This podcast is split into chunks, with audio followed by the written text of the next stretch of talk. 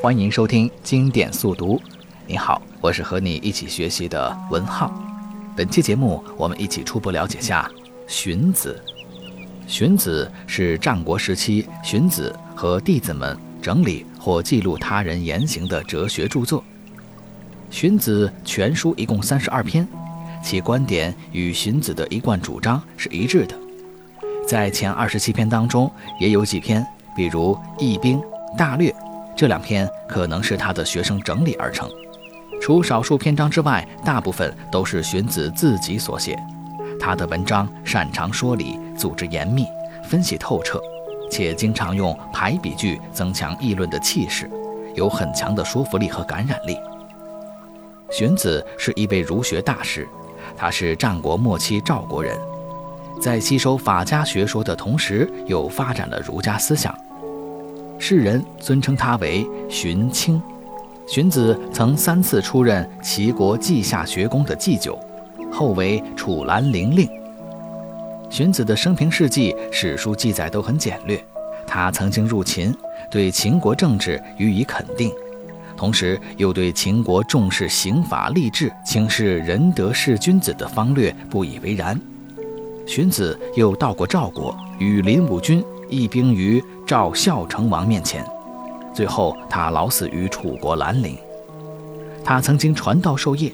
战国末期有两位著名的思想家、政治家韩非子、李斯，还有汉初的政治家、科学家张苍，均为他的门下高祖。荀子尊王道，也称霸利，崇礼义，又讲法治。在法先王的同时，又主张法后王。孟子创性善论，强调养性；荀子主张性恶论，强调后天学习。这些都说明他与嫡传的儒学有所不同，而且他还提出了人定胜天、反对宿命论、万物都循着自然规律运行变化等等一些朴素的唯物主义观点。荀子的思想因其批判的总结和吸收了各家思想而具有综合性的特点，在人性论、天人论、社会道德观、政治观、教育观等各方面都在儒家学派当中独树一帜。我们先从性恶篇来了解下荀子的性恶论。荀子的性恶论是他最主要的思想主张之一。他认为人之性恶，其善者为也。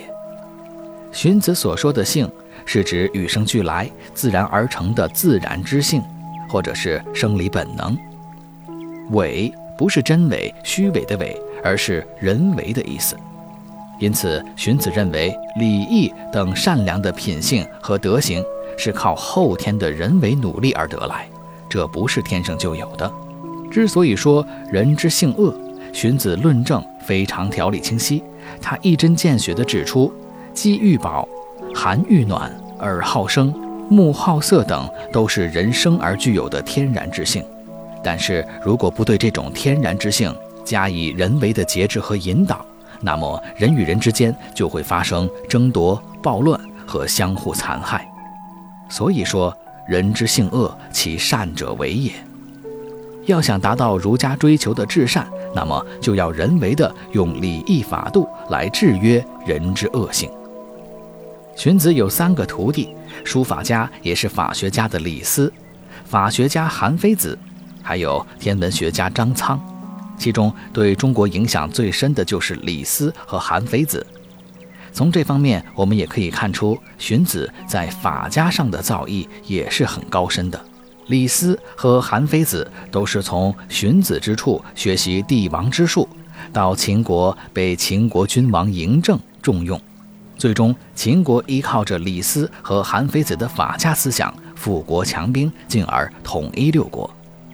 然而，法家所推行的一些严刑峻法，也导致了暴政的出现，激起了民众的反抗，并最终导致了秦朝传二世而亡。